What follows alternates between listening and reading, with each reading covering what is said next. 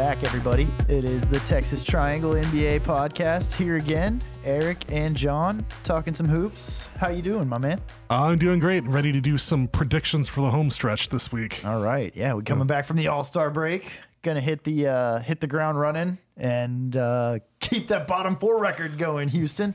No, I'm just. But uh, yeah, I guess maybe we hit a couple predictions for all the Texas teams and then talk some shit about the rest of the league like usual. Yeah. All right. So let's, just lay it out for the listeners. We'll do um, one prediction for the stretch run of the season for each Texas team. We'll Yep. trade off, Yep. and um, I don't know. Maybe we'll cry, hug it out. We'll find out. Yeah, we'll see what happens. We'll, we'll see where it goes emotionally for the rest of the trip here. Um, thank you for listening. As always, subscribe, like, all that good jazz that we never say until the very end, usually. Um, but yeah, let's start in Houston, man. We'll go worst record to best record in Texas. Um, for the Rockets down the stretch, what are what are you seeing? What could you see happening here? These these can be spicy takes, can be just regular old takes. What whatever we just think think might be a possibility, I guess. Right. So, I mean, um, anyone who's listened to this podcast for really any stretch of episodes know that knows that we have been KPJ questioners. I mean, we're not rooting against the kid, but Of course not. we just we have our doubts about him. But I think and this is my bold prediction that he's going to earn his extension in the last 20 games of the season, and he's going to do it largely by playing off of Jalen Green. I ooh, I like that. I like that a lot. I would be over the moon if that were the case because I think Jalen is looking a lot more decisive with mm-hmm. the ball these days and decision making and ooh yeah. And KPJ off the ball, his shooting numbers are through the roof when Yeah. he catches catches and shoots instead of creates for himself. Oh, I like that. Yeah. I think one of the big problems with the Rockets, and it's a problem that plagues almost every young team, team in the NBA, is that they're not good at making quick decisions. And when you take the ball out of KPJ's hands a little bit and you're pitching it to him and you're just saying, take the open jumper or, you know, create an open jumper for yourself rather than like, you don't have to orchestrate everything. Because I think, I do think KPJ, he has some passing chops. He can run pick and rolls, but I think he's a little bit an outsized role, uh, asking him to be a point guard. When I, in reality, I think he's more of a wing and should be more of a dependent player. I think so too. Yeah, I think so too. And I, I think it opens up a lot more just comfort level for him and not feeling this like weight on the shoulders of needing to be something that he's not quite yet and and let that develop naturally if it's going to happen um, instead of just kind of forcing it the the way it seems like they're trying to do with KPJ the point guard. Yeah. Um, no, I, I like that a lot, man. And again, getting anything getting the ball into Jalen's hands as the initiator more, I, I am going to be for as well. Yeah, and I mean, one byproduct of that is you're probably gonna protect that bottom four record if you're if you have the ball in your rookie's hands. Exactly. And you know, I Jalen Green has looked good since the All Star break, or even a little bit before. I mean, the entire month of February, he's been lighting it up. he really has. The shooting numbers are there. Um, he's shown some real flashes with the ball in his hands. He really has. Yeah, And and decisive and quick, um, and and willing to uh, adjust from game to game too has been cool to see. I, I think last game was a I, the shitty game last night against the Clippers. I think was the exception, not the rule to Jalen now, which is cool to see because there used to be, oof, five games like that, and then you'd get a twenty point random night where it just seemed like he was hitting threes and. Now it seems like he's actually skillfully making it happen instead of getting lucky and, and nailing his shots. yeah. And with rookies, you're always watching for process, not necessarily results. And Yep. for the first, I don't know, two thirds of the season, the process did not look good. No. Um, but I think generally Rockets fans can have a little more faith that the rebuild is on the right trajectory. And I think I really think the only way that you're going to get KPJ off the ball is if Jalen Green continues to demonstrate his ability to be a lead ball handler yep. and score efficiently and, you know, just buckle defenses with his athleticism Yes. and Uh, shot making. I, I think that maximizes both of their skill sets. Yeah. Um, to switch it up and do it that way too. Um, I guess for for my wild prediction, um, I was gonna say I, I think Dennis Schroeder has kind of really fit in well to a random role that nobody expected him to excel in, Uh-huh. um, as- which is like vet developing young guys, and and it's just not something he's no he's not been known to be the locker room balancing presence. I'm not saying he's been a bad teammate or anything, but that's just never been anything I've known Dennis Schroeder to be in his career.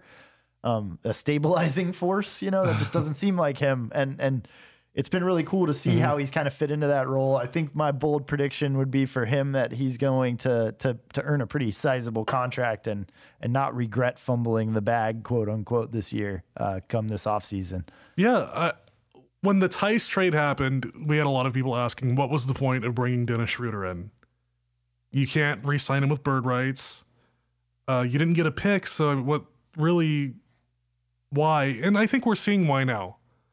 I think he has altered the process a little bit for Houston. And I think he's alleviated some pressure and guys fall into line a little bit better when he's on the floor. Definitely. He's Yeah. very much um the way he he coaches guys up a lot, I've noticed. Um mm-hmm. but he doesn't ever seem to be doing it in an angry way or a disappointed way or anything. His approach just seems to be really level-headed and mm-hmm. and it seems like a lot of the guys on the team are taking to it a lot and and the defensive effort jumps when he's on the floor all around and he's just man, he's he's way more solid and fitting in mm-hmm. way better than I thought he would.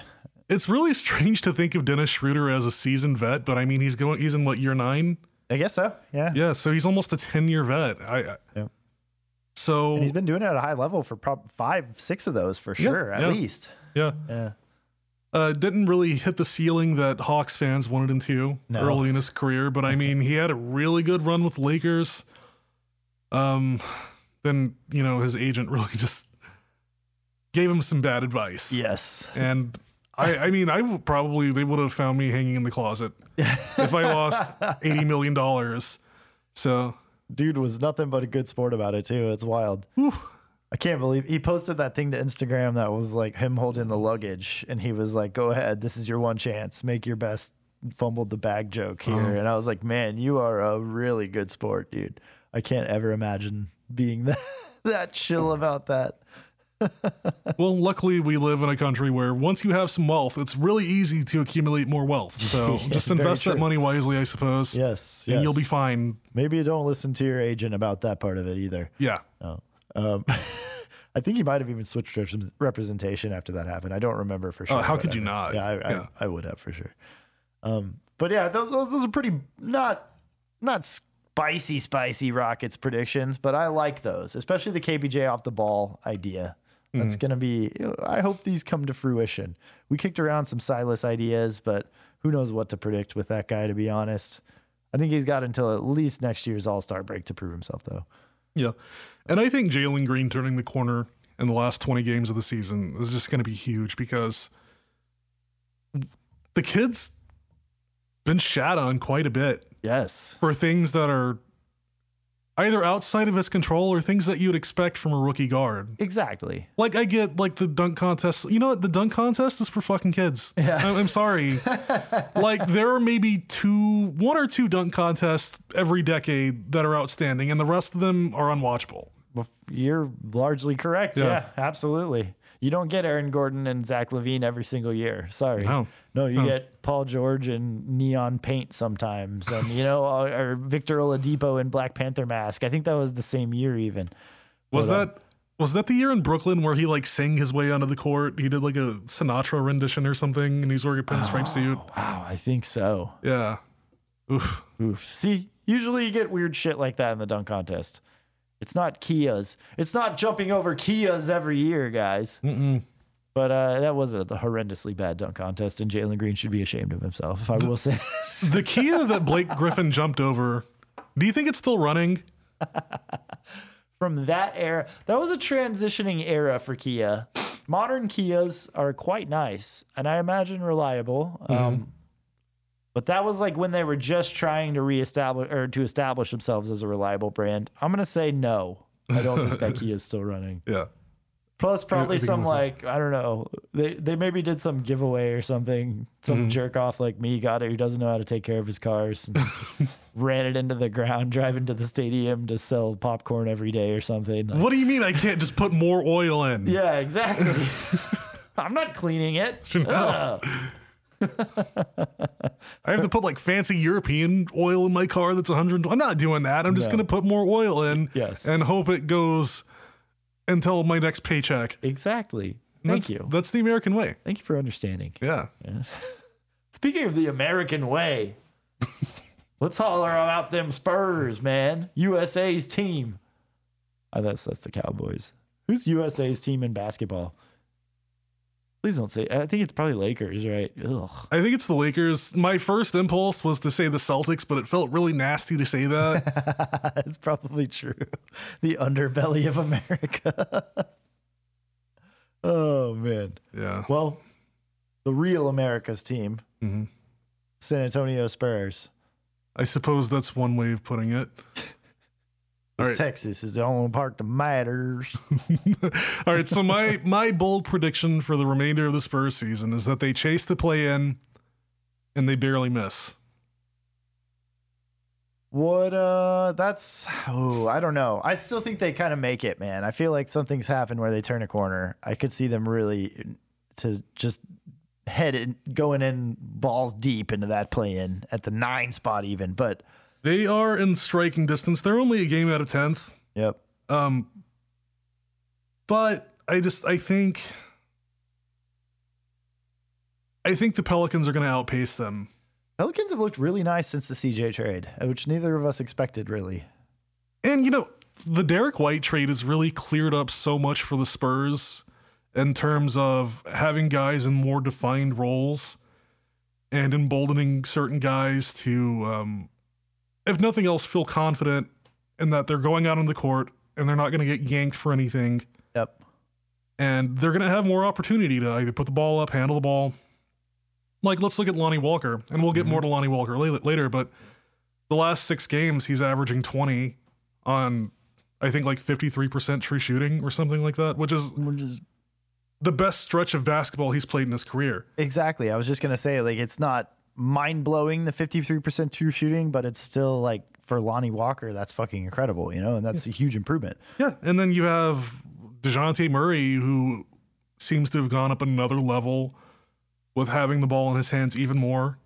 I'm not sure how much his usage rate has crept up since the Derek White trade, but his counting stats and his efficiency are way up. It's unreal, man. Yeah. I would not be tremendously surprised if he's like really razor's edge close to triple double average by the end of the season. Yeah. The way it's going, I guess one's in like the eights right now. That's probably Mhm. going to be tough to bring up that much more. Yeah. but that's that's nuts, man. He's impressive, and not a Russ, not a Russ Westbrook triple double average. Like a whoa, holy shit. yeah. yeah. Yeah, you know, if you if you followed me or the podcast, you know that I've been very much in the camp of the Spurs should put all of their poker chips on landing a top 5 draft pick. And that could still happen.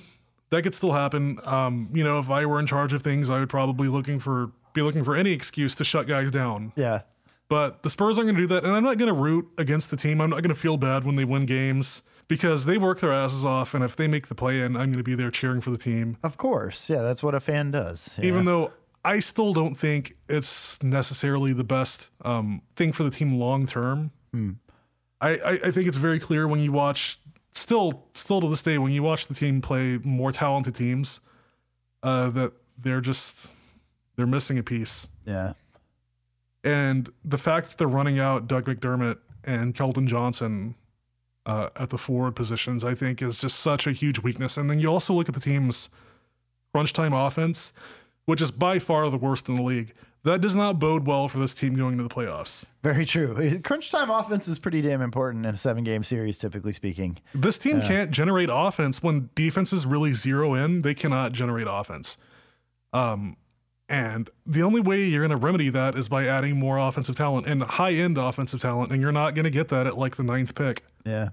No, that's fair. That's fair for sure. Um, I was gonna play devil's advocate and, and ask you because I remember a couple weeks ago we were talking like maybe that phantom other piece to build to build around with DJ is is in house already and and is a developmental thing uh, for next year. Um, is that still a possibility where you chase the play in, placate a fan base who's very hungry for any kind of happy win story to to to latch onto typically, um, and, and then still feel like you have that piece incoming but already there, quote unquote. I, I don't know. I'm I'm purely speculating and devil's advocating here. I'm with you. I think that the smart move is to to to make some way sure that it's a, a, a low a, a low seed high draft pick situation. But Yeah, look, man, I'm a big Devin Vassell believer. I think he could probably be a fringe all star, if not better. I mean, I'm not I'm not putting the ceiling on the kid. He's 21 years old. He's younger than some of the guys who are being drafted in June.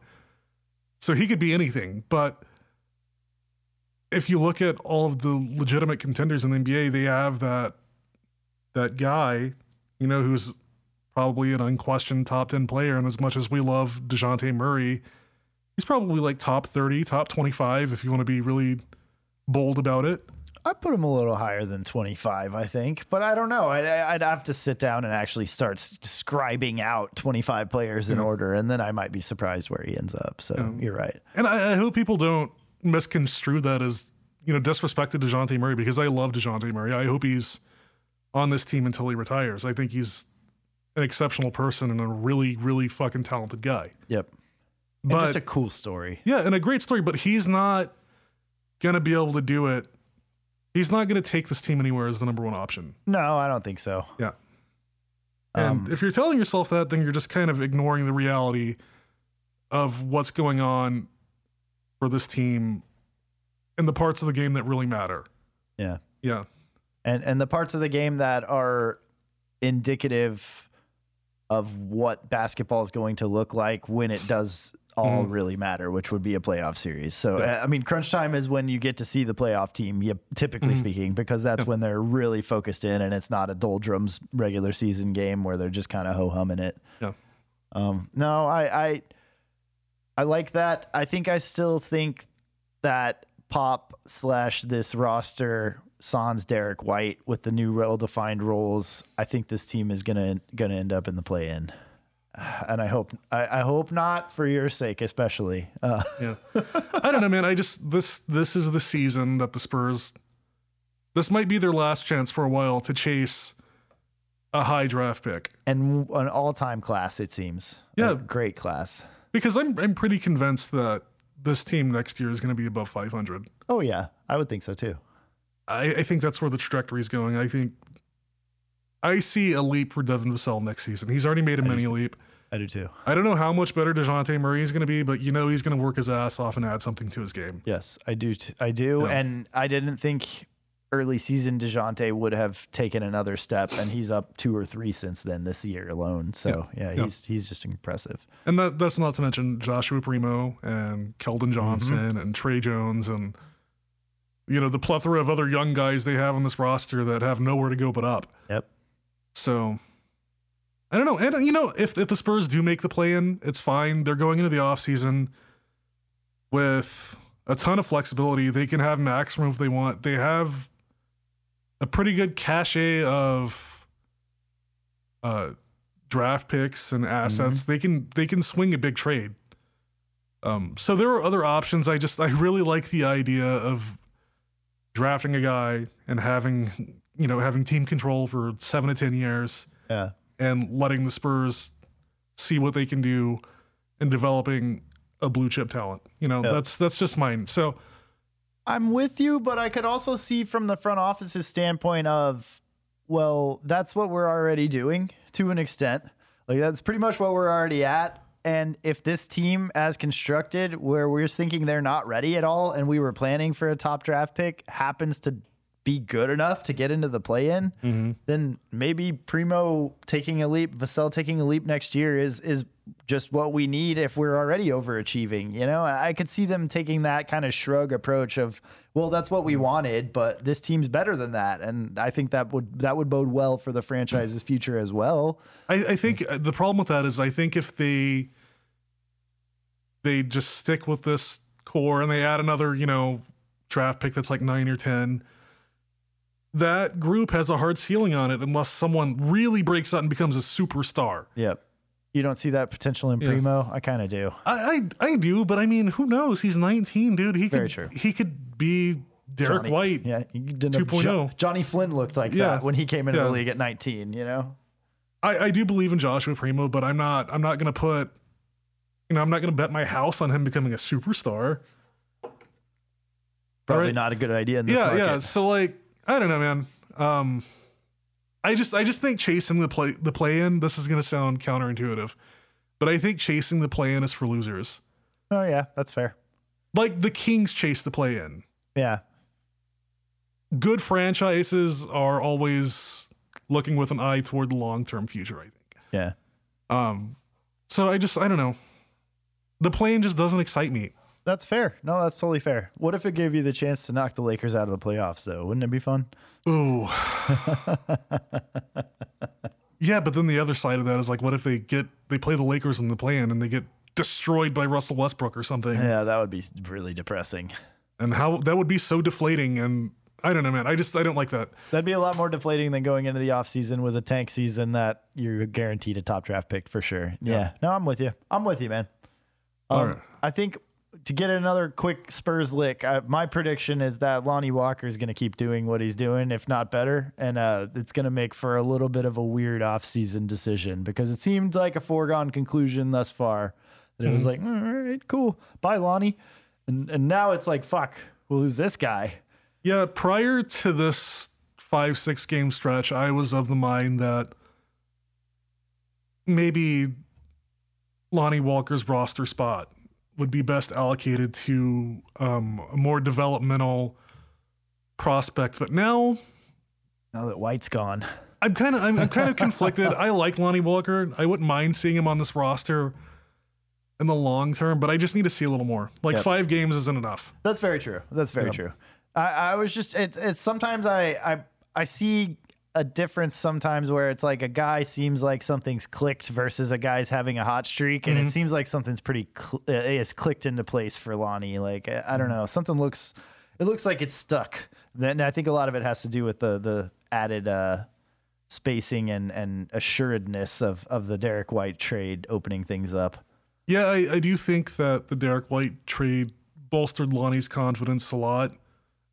Um, but I mean, we've seen this is the most compelling stretch of Lonnie Walker's career this last five, six games. But still, I mean, if if we're talking about Kevin Porter Jr. and we were talking about five games, we'd be like, oh, well, let's right. let fool me once. You're right, I don't know if, but that's because we're haters.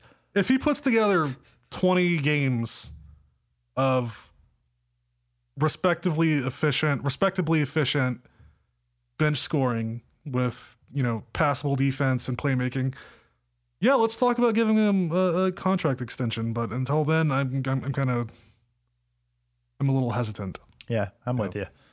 Um, he's restricted as well, right? Like, Yeah. so I mean, you know, yeah, Yeah. give him the fucking qualifying offer and see what happens. Is pretty. That's a pretty easy decision, I would say.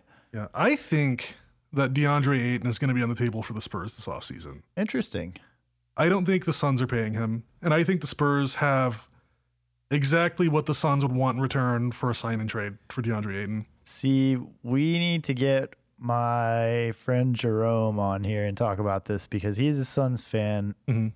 adamant non-believer in DeAndre Ayton. And I think there are quite a few. Did he watch the playoffs last season? Yes. Interesting.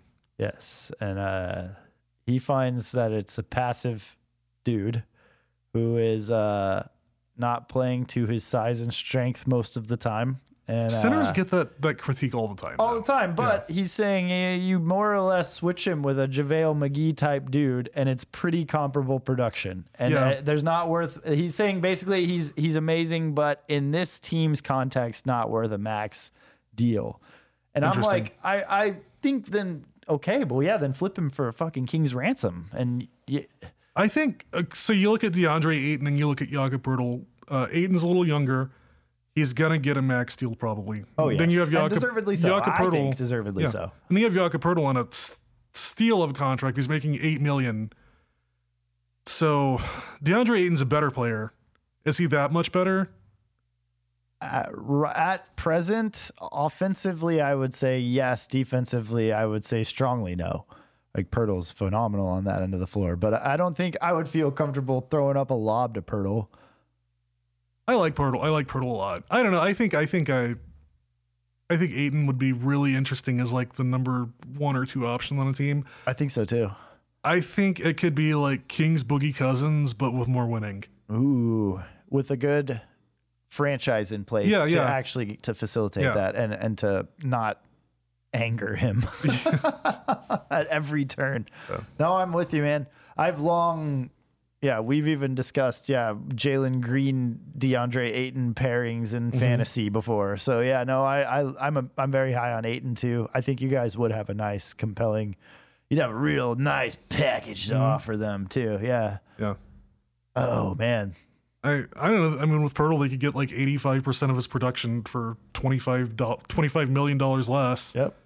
And then they could probably get like a pick or something on top of that. So Yeah. I don't know. At least a pick. I'm just spitballing. Brian Wright's way smarter than I am, though. So he probably would be like, Fuck, no, like keeping Poeltl. Yeah. We're going to spend that money elsewhere on not a center. yes. You're probably right. Probably the smart thing to do. So, Which really is in 2022. Yeah.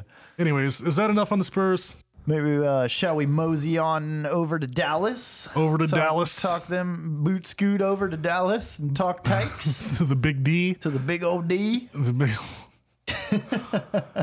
Hog City, baby. All right. city.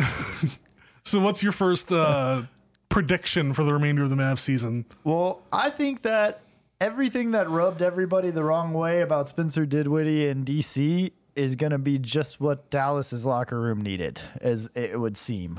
Are we sure that Bradley Beal's not just a prick? It kind of seems like Bradley Beals and James Harden, right? Yeah, he seems like an asshole. I don't know. He kind of like had a heel turn going into the season. It seems like, man. Yeah. And I kind of feel for him because a lot of it I feel like was everybody trying to kind of drum up this we want to see you leave narrative and he was like fuck y'all I don't like stop like and and now he's just resentful and mean about everything. But uh, I, to the Mavericks, I I think that the Kristaps trade Spencer Dinwiddie coming in just fitting like absolutely perfectly. It's going to make them look like geniuses and you Yeah. know, frankly I hate it. Yeah, we just watched them have a, a big comeback against the Warriors last night, and Dinwiddie was a big part of that. He was. And the Mavs are going to be running out some really interesting small ball lineups without Porzingis, where they're playing, you know, the two guards, Brunson and Dinwiddie, Doncic, Doncic, uh, Dorian Finney-Smith, and then they can either do Kleber or they can, you know, put in um, Reggie Bullock Yep. and just really spread it out. And then you have like you have creation all over the floor. You have guys who can knock down shots. It's a really interesting lineup.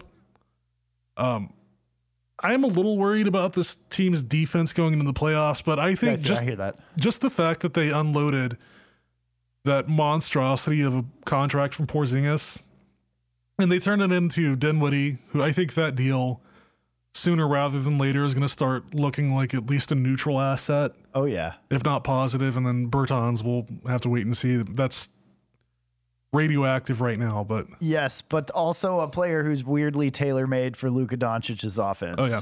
Yeah. So if they can get him at least buried on the defensive end and, and hidden somehow for a minute, you know, for 10 minutes a game or something, you'll probably get four threes out of him. Yeah, so I think that's a really solid prediction. I think it's going to work in Dallas. Uh, they, I kind of wish Carlisle was still the coach of this team because he would have a ball with these like three, four guard lineups Yeah, he would. because he loved doing that shit when he didn't have anyone. When he had like to run out Monta Ellis and JJ Barea. J- yeah. So I mean, imagine doing that with fucking Doncic and Dinwiddie and Brunson and you know I mean, shit, look at uh, Dennis Smith Jr. looked like a future star under a Carlisle offense for a little while there. And then it, you know, obviously what happened happened and it was Carlisle's fault because of being a shithead to Dennis Smith Jr. But I mean, you're right. Like he, he gets a lot out of the guards. He would probably make some some fun magic happen. Either that or he would end up being punched in the eye by Spencer Dinwiddie or something because he's a dick. I don't know, man. Carlisle made some pretty tasty soup out of some really bad ingredients for many years in Yes, Dallas. Yes, he did. Yes, he did. Um, And 2011, while Dirk put on one of the greatest playoff, exp- you know, expositions ever, uh, Carlisle's coaching has a lot to do with that that run as well. yeah. Um, what else? What else we got for the Mav Mav freaks?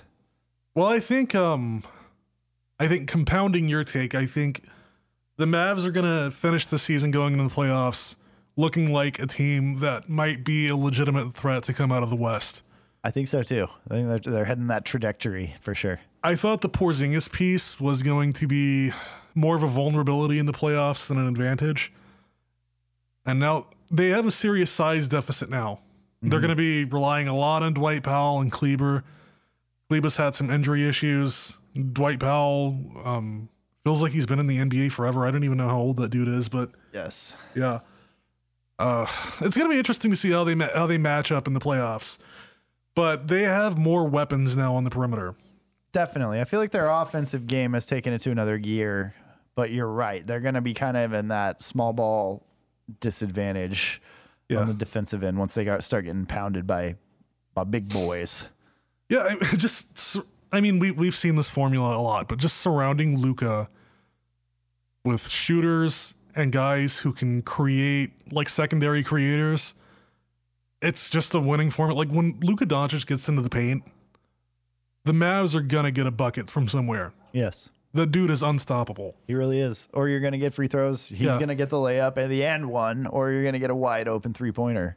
Yeah, sometimes when I watch the Mavs, Luka will just, you know, he'll pull up from the logo or take a step back and it's like you just just give the ball to someone else. Like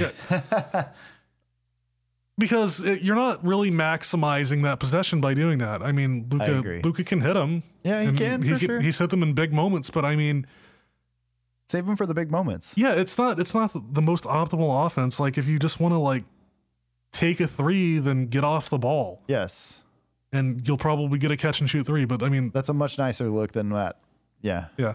I'm with you. But you won't make the highlight reel that way, man. Come on. Yeah, but it's just not. I guess. I guess again, it's not really my place to pontificate on these things. Luka Doncic, as a child, he's basically still a child. What is he like? Twenty one. Uh, 22. I think he's 22 now. Yeah, so he's kind of a kid. He's still a youngster. Yeah, he knows more basketball than I will in two lifetimes. So Fair. Depends on your next lifetime, though. Unless uh, this is lifetime number two. I'm gonna be punished in my li- next lifetime. I'm come back as a fucking lizard or something. Hey, could do worse than a lizard. Yeah, Maybe. Depends on the lizard. Sometimes they just get eaten by birds. That wouldn't be a very good good I'm reincarnation. gonna be a lizard that gets eaten by a bald eagle, and it's gonna be punishment for all of my rhetoric against the American government. They've even they've infiltrated reincarnation and they're punishing you for it. They're gonna send you to Gitmo for reincarnation. oh, I wish that wasn't believable.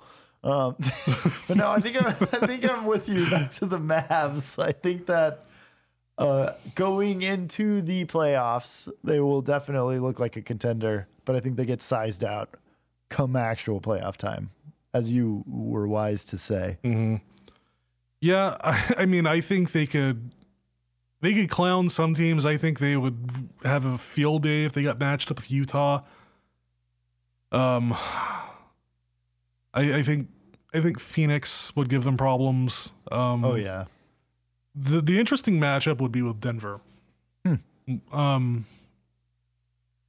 I just because Jokic is just maybe the most insane player in the NBA right now. He's unreal, man. Yeah. He's just so skilled. I've never seen a player that looks so out of place, but just wreaks havoc like him. Yeah.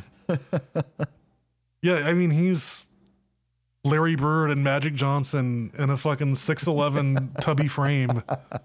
It's so much fun, man. Yeah. I love watching Joker play. But I think him and Luka would be that would be a really fun playoff matchup, actually. Yeah. But I think Nuggets in five, Yeah. just because.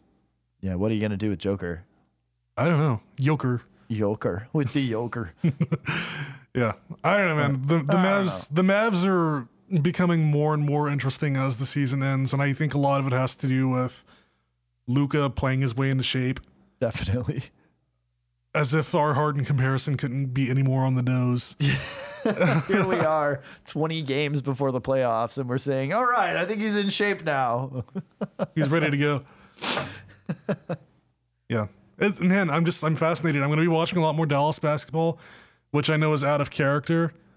Um, but the the team is interesting to me now. They are, they are they really are a lot more fun now. I think losing losing Porzingis, adding Dinwiddie, everything just seems a lot more clear and in focus about the direction of the team and, and what they they could could do.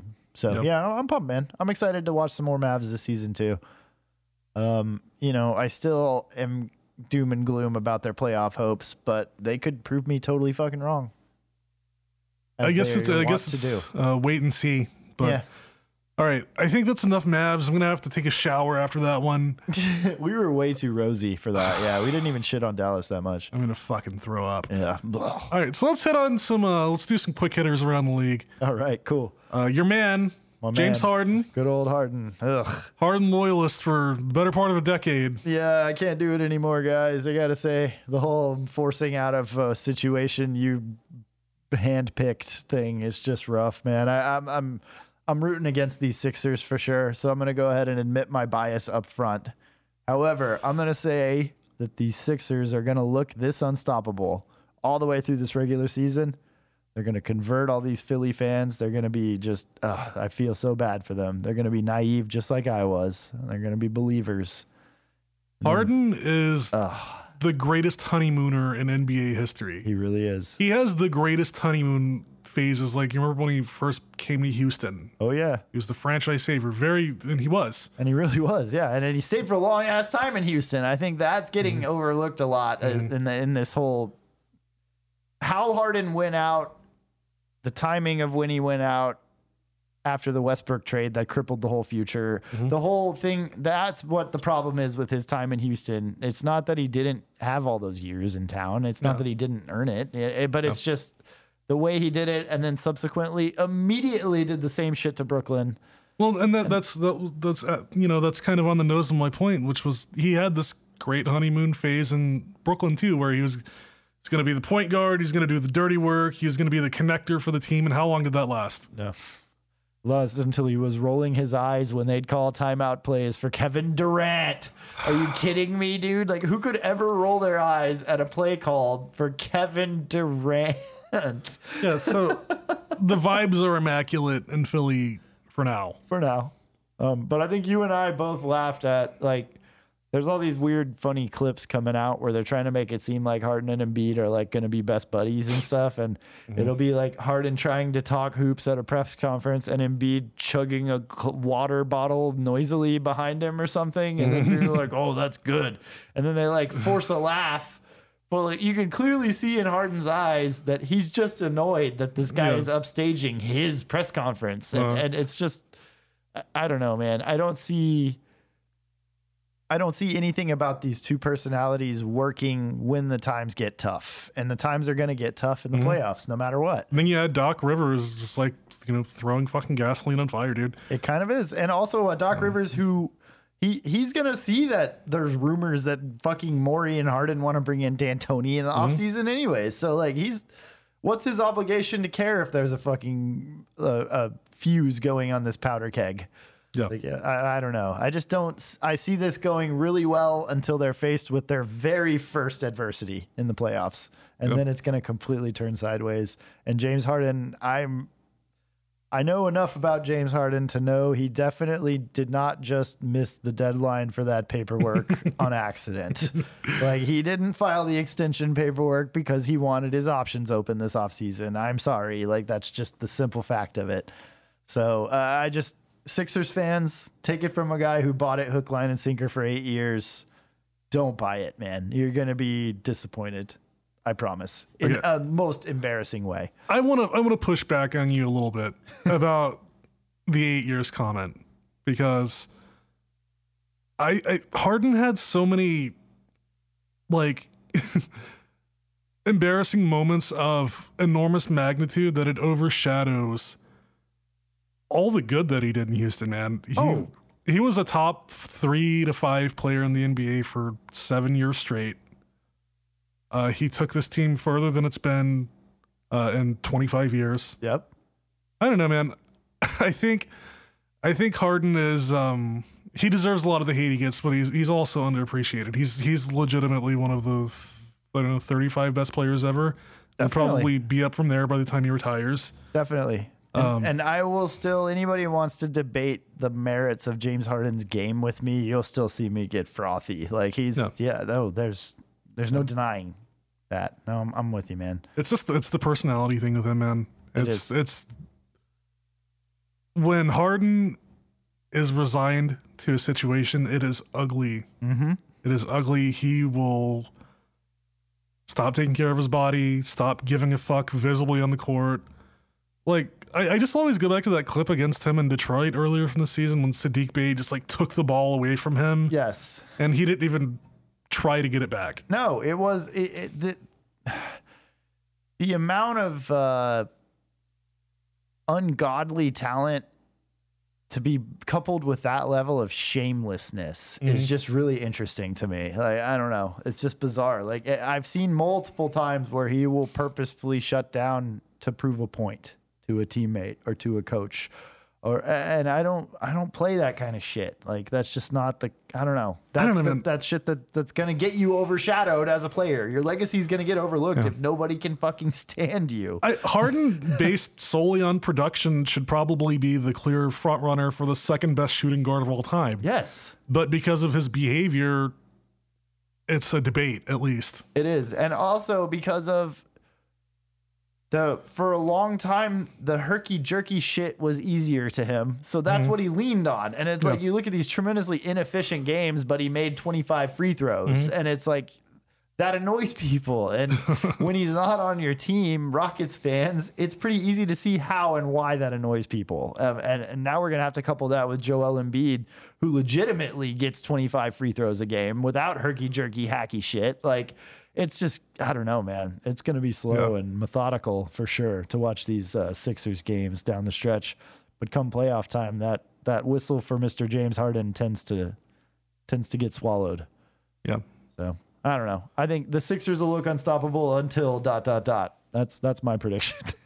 All right. So, my take I don't know if this is prediction as much as it is a take, but the CP3 injury is a blessing in disguise for the Suns.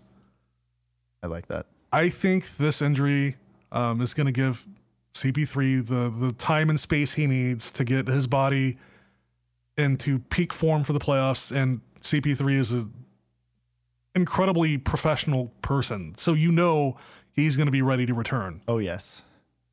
And you know the problem with CP3's career, uh, for as long as I can remember, is he just gets hurt at the worst possible time. Last year it was in the finals. Uh, I guess it didn't really happen in OKC, but they didn't go very far. Yep. They were out in the first round. So. And then you have the hamstring in Houston. Yep. You have a malady of injuries in Los Angeles. So yeah, I think this is his chance to rewrite the script on his career. And I, I really, Sarver aside, I think I'm rooting for the Suns to win the title this season. I think so too. Yeah. I like that too. I, I just really want Chris Paul to get one. I, I think his legacy, talking about underappreciated players, um, and again, because their personalities are difficult, probably, but um, also with Chris Paul, it's mostly because he's never been able to get over the hump. And people always do the yeah, but with him. And for some reason, they seem to really enjoy it with him. Um, so I'm with you, man. I'm rooting for CP3. And I also agree that I think he timed the injury just right this year instead. yeah. And I think there is a parallel to Harden where, like, from a production standpoint, CP3 could probably be firmly in the discussion for the second best point guard of all time. It's just, Yes. it's the playoffs thing.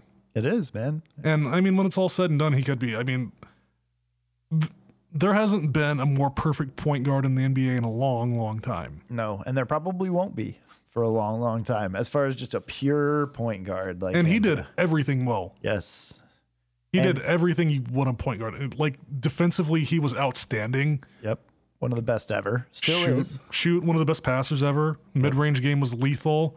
Um, expanded to the three point line, uh, albeit reluctantly at first, but he was smart enough to at least see the writing on the wall. Whereas you look at his peers, Melo, everybody Mm-hmm. else that he's linked to uh, historically and, and friendship wise, they were all too Stubborn. hard headed. Yeah, Yeah. stubborn to, to move into the future, even though they didn't really like playing that way. Chris Paul was like, well, that's what I got to fucking do now. So I'm to start hitting threes.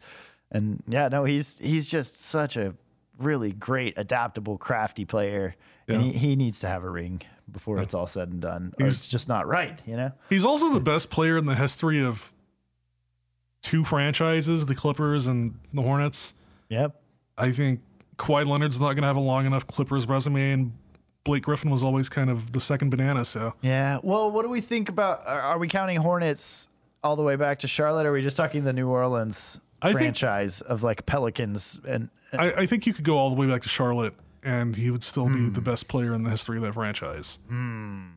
Versus, So, like, who, who would be the contenders? Alonzo Mourning. so I guess Larry Johnson, but probably not. He didn't have a, a sustained greatness the way he did. Yeah, you're probably right. No, Because Charlotte, the franchise, the Hornets were always in the '90s in the playoffs, but never really squarely contenders.